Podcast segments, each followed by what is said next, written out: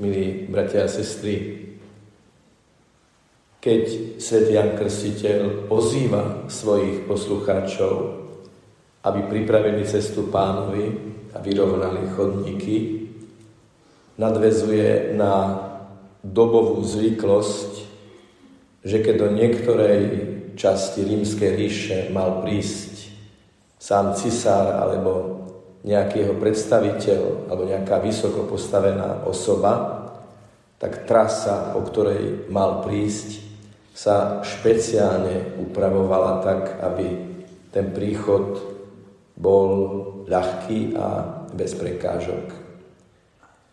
Keď Jan Krstiteľ hovorí o pánovi, nadvezuje na túto predstavu, ale hovorí o duchovnej ceste, Dnešné sveté evanelium má také dve ťažiska, ktoré sa vzájomne vysvetľujú. Na jednej strane vyzýva, urovnajte chodníky. A oni reagujú tým, že vyznávajú svoje hriechy. Výzva je pripraviť cestu pánovi, urovnať cestu, chodník. Odpoveď je pokanie a vyznanie hriechov.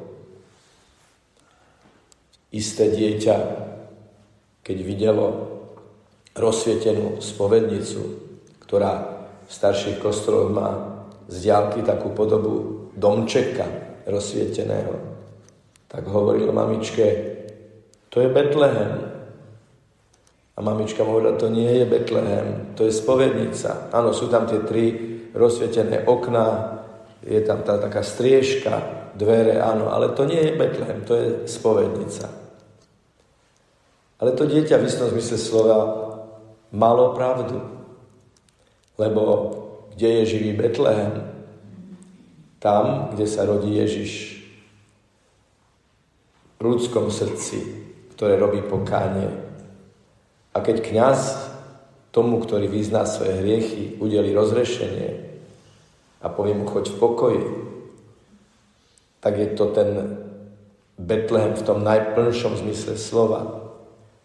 Lebo urovnaný chodník, pripravená cesta pánovi, cez pokánie, úprimnú lútosť, predsavzatie, má za následok to, že opäť nastáva prúdenie posvedzujúcej milosti a Ježiš je v našom srdci. A preto je dôležité neodkladať pripravenú cestu, pripravovanú cestu. Keď si to predstavíme, tak to nie je len o tom poslednom úseku, o tej cieľovej rovinke, o tej slavobráne, keď prichádzal cisár alebo guvernér, miestodržiteľ, veľká osoba. Ale urovnať chodník znamená Pozrieť si tú cestu od začiatku v každom jej úseku. Lebo my máme tendenciu odkladať veci na záver. Preto aj hovoríme, že svetlo na konci tunela. Lenže Ježiš nás učí. Tu a teraz sa treba rozhodnúť, tu a teraz treba konať. Lebo slovo potom, slovo neskôr, slovo uvidíme, slovo uvážime, je stále posúvanie toho, čo sa týka prítomnosti do budúcnosti. Ale to, čo držím v rukách, je prítomná chvíľa. Je tento okamih, je táto minúta. Tu sa prelína Božia vôľa, moja slobodná vôľa, sila prítomného okamihu, sila Ducha Svetého, ktorý mi hovorí konaj, urovnaj chodník, ostrán prekážku. Isté na toto mysleli aj tí, ktorí v nemeckých oblastiach, najmä v protestantských prostrediach, nejakým spôsobom ten adventný čas chceli merať. Minule sme hovorili o tom, že v Hamburgu Johann Wichern, pastor a pedagóg, vymyslel pre síroty prvý adventný veniec. A aj ten adventný veniec bol istým spôsobom meračom ako ten čas plinie, ako zapálime tú jednu sviecu pre ten jeden konkrétny deň. Ako by sa malo povedať, tvoje srdce má horieť aj dnes. Nie až potom, keď na konci adventu si zrazu uvedomíme, aha, už sú tu Vianoce. A žiaľ niekedy počujeme aj, už aby bolo po všetkom. Ak hovoríme o Vianociach, už aby bolo po všetkom, tak nemáme pripravenú cestu pánovi a nevieme si duchovne vychutnať tú krásu, že živý Boh, ktorý prichádza ako dieťatko, chce mať živé jasle v našom srdci. A tak začiatkom 20. storočia syn protestantského pastora Gerhard Lang vytvoril prvý adventný kalendár. Mimochodom, už slovo kalendár je zaujímavé, pretože má etymologický základ v slove prvý deň mesiaca. A kalendár bola kniha dlžníkov, pretože prvý deň mesiaca sa v starom Ríme splácali dlhy. Že kalendár je kniha dlžníkov. Kalendár sú dni na splácanie dlhu. Ak Boh nás stvoril ako takých, ktorí máme žiť v láske a my to mnohokrát porušujeme, keď padáme, sme Bohu dlžní to, čo do nás vpečatil.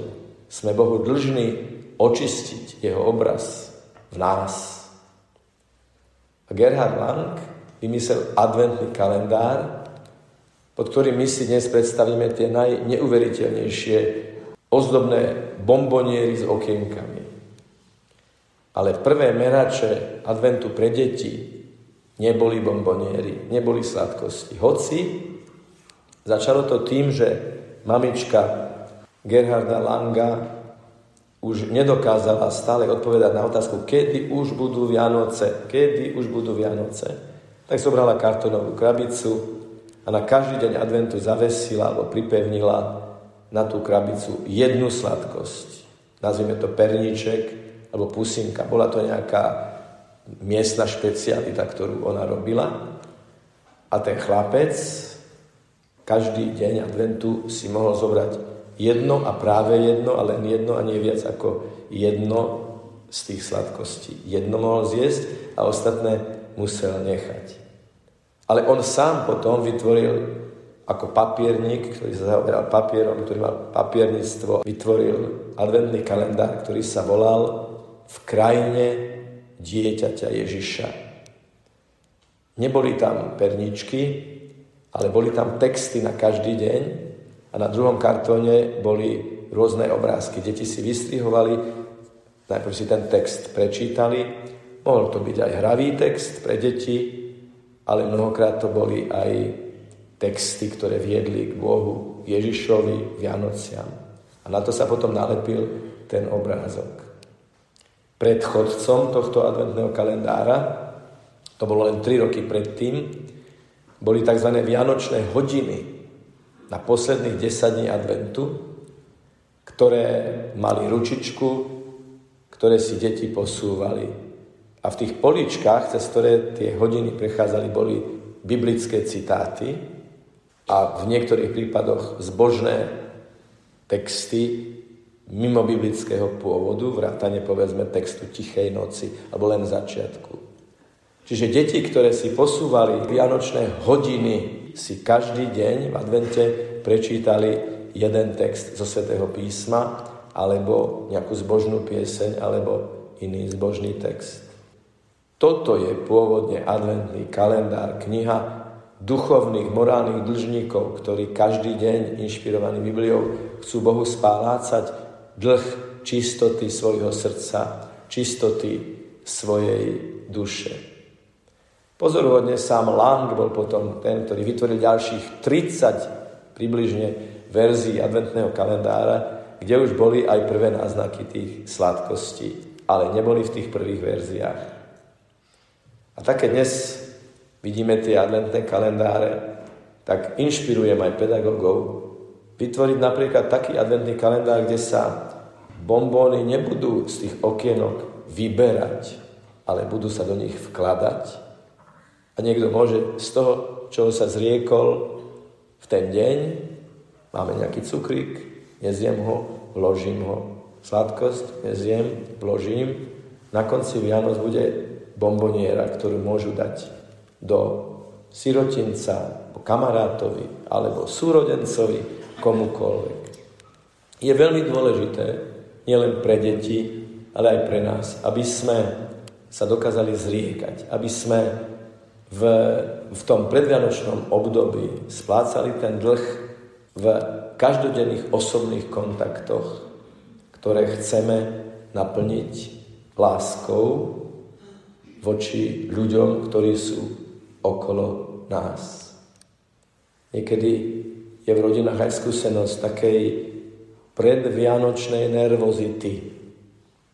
Všetko, čo všetko treba pripraviť, aby boli Vianoce. Napiesť, umyť, vyčistiť, zadovážiť. To všetko môže byť veľmi pozitívne. Nebudem hromžiť na to, že nemáme kupovať darčeky. Nebudem hromžiť na to, že nemáme upratovať. Máme upratovať. Áno. Máme kupovať darčeky. Áno. Ale na čo by nám to všetko bolo, keby sme kvôli tomu stratili pokoj v nás a medzi nami. Svetý Tomáš Akenský hovorí, rob všetko z ohľadom na cieľ. Teraz ideš kúpiť dáček, ideš ho zháňať, ideš, ideš sa o to zaujímať.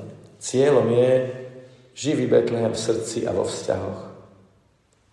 Ak to, čo robíš, splňa kritérium, že to prehlbuje tvoj osobný vzťah k živému Ježišovi, ak to splňa kritérium, že to splňa kritérium živého vzťahu a živej Ježišovej prítomnosti, tam, kde sa dvaja alebo traja alebo viacerí stretnú pod jednou strechou, výborne.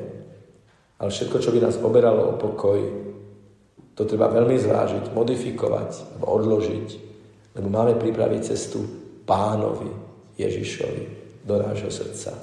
Možno máte vo vašom prostredí niekoho, napríklad kto váha so svetou spovedou a nevie, či má ísť, nemá ísť, nevie sa rozhodnúť, možno po dlhých rokoch. Pomôžte mu, urobíte obrovský, obrovský skutok milosedenstva a duchovnej pomoci, ak niekoho povzbudíte, aby išiel odložiť balvan na ceste pánovi. To môže byť svedectvo o tom, ako mne Sveta spoveď pomáha. To môže byť ponuka, vybavím ti kniaza, zavolám ti kniaza, privediem ťa ku kniazovi, ktorý ťa vypočuje, ktorý ti poskytne túto duchovnú službu. Samozrejme, na to, aby sme druhých viedli k spovedi, je potrebné, aby sme my do toho Betlehema svietiaceho, do tej spovednice, do toho živého Betlehema vstúpili s veľkou pokorou a pokáním. A keď takto budeme odstraňovať prekažky, na ceste pánovi, tak budeme už nie slovami, ale vyžarovaním, našim správaním, našimi reakciami, našimi postojmi aj v krizových situáciách svedčiť o tom, že živý Boh sa chce dotknúť živého ľudského srdca a má priamy, bezprostredný impact splácať dlh lásky tomu, ktorý je jediným zdrojom lásky Ježišovi Kristovi. Keď vám dnes zvihneme pred oči Eucharistiu, je to ten Ježiš, o ktorom svätý Ján Krstiel hovorí v dnešnom evaníliu. Kňaz vyberie hostie z bohostánku, respektíve ich priniesie z oltára. Je to jeho cesta. Kňaz je v tej chvíli ako keby tým Jánom Krstiteľom. Najmä keď hovorí slova Jana Krstiteľa. Hľa, baránok Boží, ktorý sníma hriechy sveta.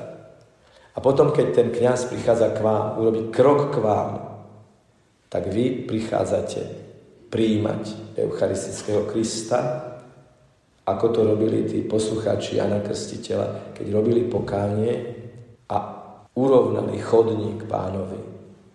Vy ten chodník urovnávate, alebo svedčíte o tom, že je urovnaný tým, že vykročíte smerom ku kňazovi, ktorý je alter Christus a zároveň má aj úlohu Jána Krstiteľa a potom prichádza ten nevýslovne zázračný, nádherný, úžasný moment, keď ti kňaz povie telo Kristovo.